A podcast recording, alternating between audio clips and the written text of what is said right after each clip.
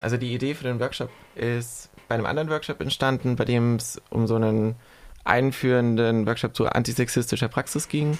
Und da war dann oft die Sache so, ja, was macht man denn, wenn es jetzt zu konkreten Fällen von zwischenmenschlicher Gewalt kommt? Und es kann ja nicht sein, dass wir dann einfach nur ratlos da sitzen oder eben dann doch die Polizei rufen, was in vielen Situationen gar keine Option für Menschen ist, gerade für marginalisierte Personen. Und daher wollen wir Alternativen schaffen. Und das ist jetzt nicht so, dass wir so den Masterplan präsentieren wollen, sondern eher gemeinsam einen Prozess starten, dass dann verschiedene Konzepte, die in verschiedenen Situationen auch adäquat sind, entstehen. Du wolltest nochmal auf die betroffenen Perspektive eingehen. Vielleicht überlasse ich dir einfach jetzt nochmal das Feld. Ähm, ja, so der Gedanke dahinter ist, dass bei den Diskussionen es dann doch sehr oft nur um die gewaltausübende Person geht. Und wir wollen unsere Alternativen Betroffenen zentriert gestalten, also entlang der Bedürfnisse von Betroffenen. Das ist auch ein Grund, warum wir die Konzepte nicht als das eine Konzept darstellen wollen, denn jede Situation ist anders und die Bedürfnisse der Betroffenen sind anders. Und meist sind Übergriffe eine Situation von einem Kontrollverlust und ein festgelegtes Konzept, was Leuten übergestülpt wird, würde das nur reproduzieren und insofern keinen Sinn ergeben. Jetzt ist es halt wahrscheinlich für viele Leute, für mich tatsächlich auch sehr schwer vorstellbar, ähm, einen Konflikt oder wir nehmen jetzt mal an, ein Gewaltverbrechen aufzuklären oder irgendwie zu klären ohne Polizei. Ist das auch Ziel von eurer Arbeit? Ja, auf jeden Fall. Mhm. Ich glaube, da ist auch mitzudenken, dass es eben sehr viele Menschen gibt, die gar keine Option haben, die Polizei zu rufen.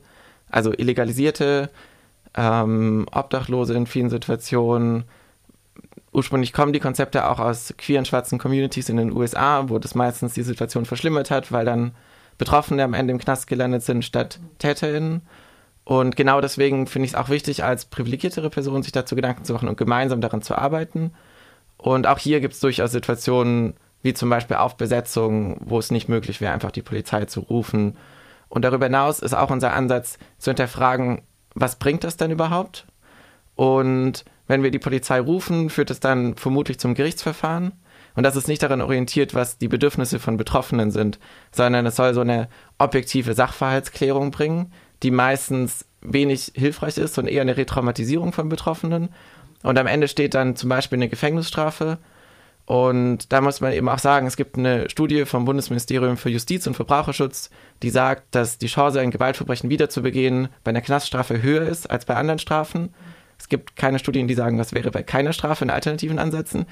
Insofern kann man aber sagen, der Knast erhöht das Gewaltpotenzial und macht es schlimmer. Und dann kann das für uns keine Lösung sein. Dann müssen wir andere Konzepte finden. Wie schätzt du das denn ein? Macht das einen Unterschied für die Person, die betroffen ist von Gewalt, ob jetzt äh, der Täter, die Täterin im Knast sitzt oder nicht? Also ich glaube grundsätzlich, klar, wir haben in uns in der Gesellschaft so gelernt, dass Strafe, Vergeltung wertvolle Prinzipien sind, die uns helfen. Es gibt irgendwie viele Erfahrungen, die dokumentiert sind, wo das dann doch nicht so war und dass das aber nur eine Erwartung ist. Ähm, trotzdem kann das sicherlich auch für Leute erstmal gut sein. Die Frage ist aber für mich eher so, was ist das längerfristige Ziel? Und das ist nicht nur in einzelnen Situationen intervenieren zu können, dann bleiben wir in so einer Feuerwehrrolle, sondern langfristig patriarchale Gewalt zu beenden. Und da hilft es sehr wenig, das ist klar. Und insofern wollen wir eben Konzepte haben, die das Ganze anschauen und auch hinterfragen und sowohl präventiv wirken, indem wir zum Beispiel eine antisexistische Praxis etablieren, aber auch dauerhaft eine Transformation, deswegen wird es auch auf transformative Gerechtigkeit oft genannt, ähm, mit sich bringt, die bedeutet, dass wir eben Herrschaft, Patriarchat überwinden und damit die Basis, die hinter dieser Gewalt steht, auch brechen. Denn sehr viel Gewalt entsteht eben durch Herrschaftsmechanismen. Nicht nur Patriarchat, auch zum Beispiel Rassismus, aber das müssen wir mitdenken, wenn wir das auch wirklich an der Wurzel anpacken wollen. Ich wollte jetzt doch vielleicht nochmal auf die Täterin zu sprechen kommen, wenn es okay ist. Das ist ein bisschen platt gesagt, ne? Es gab jetzt diese Tötungsdelikte in den letzten Jahren hier.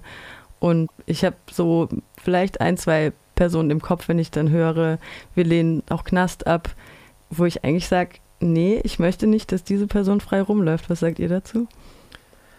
Hm, ich glaube, zum einen müssen wir dann unterscheiden zwischen Knast und Sicherheitsverwahrung. Der Knast würde bedeuten, dass die Personen wieder rauskommen. Und dann ist eben klar, dass das Gewaltpotenzial statistisch höher wird. Insofern wäre das keine Lösung. Und dann müsste man ehrlich sagen, Leute für immer einsperren, wäre die einzige Möglichkeit, das zu verhindern.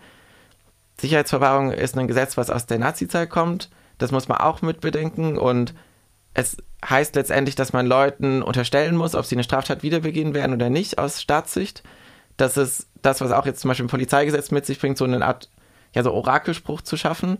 Das ist super schwierig, wer das entscheiden soll und wie man das macht. Ähm, es wird trotzdem immer wieder uns vor große Probleme stellen, wenn zum Beispiel auch Leute sagen, so sie werden was wieder tun, was wir nicht gut finden, zum Beispiel irgendwie eben patriarchale Gewalt ausüben. Man muss aber auch da sehen, dass diese einzelnen Situationen von krasser Gewalt von Menschen, die es wieder begehen werden, nicht die Regel sind und dass es sehr wichtig ist, dafür Konzepte zu haben, aber sich nicht daran aufzuhängen, weil es gibt eine, eine Mehrheit der Sachen passieren in zwischenmenschlichen äh, Kontexten wie Familien, Beziehungen, ähm, wo meistens auch, glaube ich, mehr Ansatzpunkt ist, damit vorzugehen, als jetzt so dieses, mehr so dieser Mythos von der dunklen Gestalt im Park, die aus dem Busch springt, so.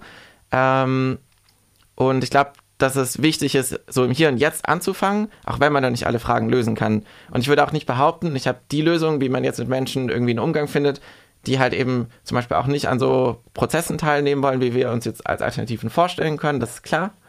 Ähm, das ist aber für mich eher ein Ansporn, die Konzepte weiter zu, zu entwickeln, als gleich aufzugeben. Also jetzt auch viel auf Prävention, wenn ich es jetzt richtig verstanden habe. Genau, Prävention und allgemein eben eine Veränderung der Gesellschaft. Denn es wird auch in der Gesellschaft, die herrschaftsärmer ist, auf jeden Fall Gewalt geben. Das halte ich für so eine eher Illusion, dass sich das alles von selbst auflöst. Aber die Menge an Taten, die mit Herrschaftsverhältnissen zusammenhängen, sind ungemein groß. Und da können wir auch schon ungemein viel ändern. Und das ist für mich ein Ansatz. Wie muss man sich das jetzt praktisch vorstellen, wenn es ein Workshop ist? Ähm, probiert ihr Sachen aus? Ähm, also wir haben schon ein Konzept, aber wollen auf jeden Fall keinen Vortrag machen, sondern haben verschiedene inhaltliche Inputs, weil es uns auch wichtig ist, nicht nur mit Leuten zu diskutieren, die eh schon das Thema kennen, weil das sonst sehr exklusiv werden kann und versuchen, es so weit wie möglich auch verständlich für alle Leute zu machen, die sich nicht vorher damit auseinandergesetzt haben und versuchen viel in Gruppen zu diskutieren und auch Raum zu öffnen, wenn Leute gerne auf spezifische Dinge eingehen wollen, das auch machen zu können.